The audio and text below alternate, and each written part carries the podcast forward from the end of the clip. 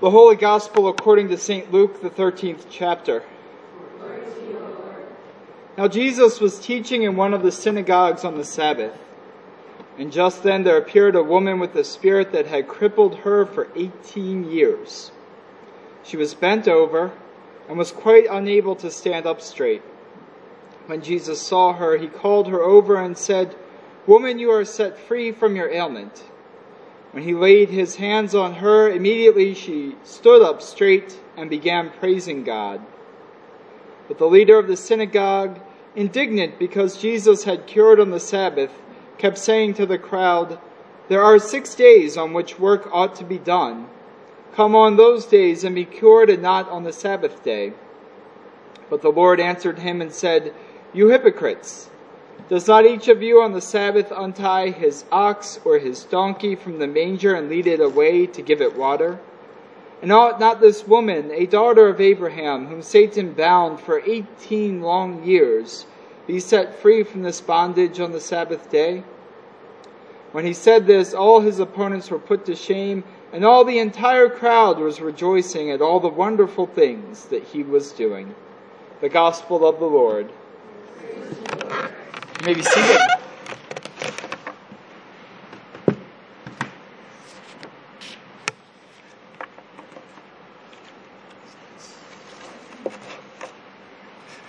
Last night I finished uh, the massive Alexander Hamilton biography, which inspired the hit Broadway musical.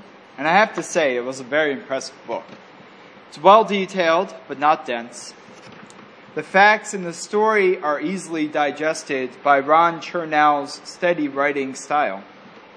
His portrayal of Hamilton is an even handed one. And he talks about the circumstances that made the man a great and indeed underappreciated leader of the American Revolution, as well as a devout husband and father. Yet Chernow does not skim on Hamilton's negatives either, the unbendable dogmatism and the flagrant infidelity.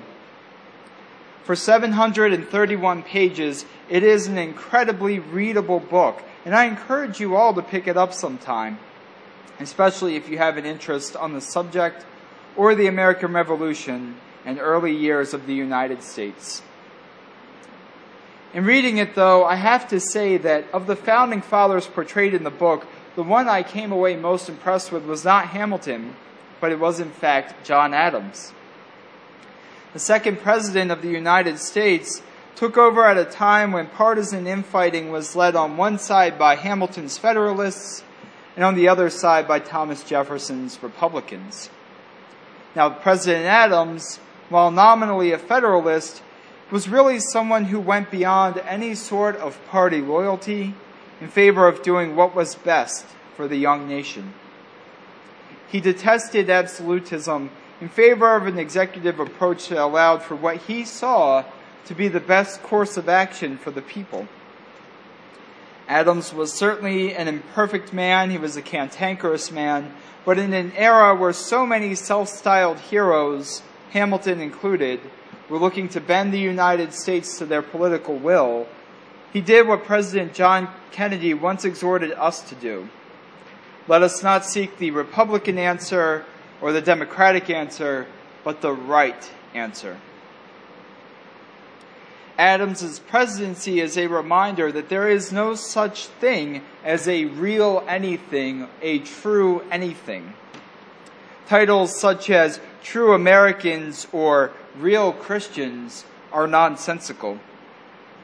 No one person is so beholden to dogma or orthodoxy that they can identify with a religion or a political party or any other social group in complete totality. We are all human beings and we are full of complexity and contradiction. And there are times when we have put our understanding of God before our neighbor, or we have blithely argued our politics to the detriment of those who are hurting or times where we are more worried about being right in the moment rather than doing the right thing. We can no more adhere to a rigid set of rules and beliefs than the next person. So if that's the case, we have to read the gospel and ask ourselves, What makes a Jewish person a true Jew?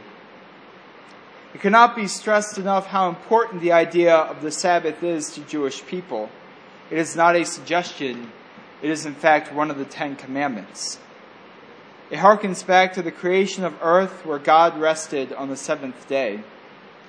And for a people who often labor in farmlands, called to work their fingers to the bone, a rest from these efforts is a holy thing. By violating the Sabbath is not just breaking a commandment, it is a strike against your personhood as God created you. There are plenty of Jewish people living today who strictly observe it. I mean, personally, I know better than to contact some of the folks from Bethel on a Saturday. And in Jesus' time, the Sabbath was certainly not optional. Now, not only could you not do anything in terms of labor on the Sabbath, you couldn't even help others. To save a life was debatable, but you could not feed the hungry, you could not give alms to the poor, or you cannot assist a person on the side of the road. Of course, the term in Scripture for work on the Sabbath is a fungible one at best. Does work include aiding the welfare of a neighbor? Does the Sabbath trump the golden rule when it comes to following God's law? Who's to say? Any scripture is open for interpretation. But in first century Israel, where religious fundamentalism ran rampant, the concept of work was stretched to mean many things. And so that takes us to the next question. Is Jesus a good Jew or a lousy Jew? And I think it's fair. It has to be one or the other. God either wants him to heal on the Sabbath or God does not. Sure, life is complicated and answers to tough questions are ambiguous. But the Messiah is called to set a standard for others. So we gotta know, Jesus, what's the right thing to do here? And if you do the wrong thing, does that make you a poor adherent to your faith? Now, for me, the power of this passage is not the argument of what to do on the Sabbath. The power of this passage is that the woman was healed. She had waited 18 years, 18 years of being hunched over in pain and agony. She cannot wait one more and frankly, it wouldn't have mattered if Jesus had healed her on the Sabbath or at his own wedding date. The importance is that she is healed. The discussion about the Sabbath is what the writer of Luke's gospel wants us to get out of this, but to me, it is an attractive distractor from Jesus' central tenet to first and foremost love our neighbor as we would ourselves. And like President Adams taught us by trying to do the right thing as opposed to toeing party lines, we are called to simply do that. Our faith in God should come before anything else in our lives, and we understand that faith by being part of a community. Yet the rules of a community should never come before the well-being of other people. The Sabbath discussion is fine and well and good, and I'll leave it to a Jewish person to decide what they should and should not do. But for us Gentiles, we are taught that following God means helping others. We might not be able to heal a crippled person, but we can assist those who are hungry. We cannot cure the sick and raise the dead, but we can speak out for those who are seeking justice especially those who have waited far longer than 18 years. There is no such thing as a true Christian or a good Christian. Loving our neighbor, even at the expense of our tradition, is being Christian enough. And it's important to remember that for, G- for us, Jesus flaunts every conventional norm. Jesus is God, but he takes the form of a human for us. Jesus is a king, but lives a simple lifestyle for us. Jesus is the Messiah, but dies and rises again for us. There is nothing law abiding or commandment keeping about what he does in these instances. He breaks every rule in the book. And he does it for God's created. He practices what he preaches. Is Jesus a good Jew? I don't know. I'm not Jewish.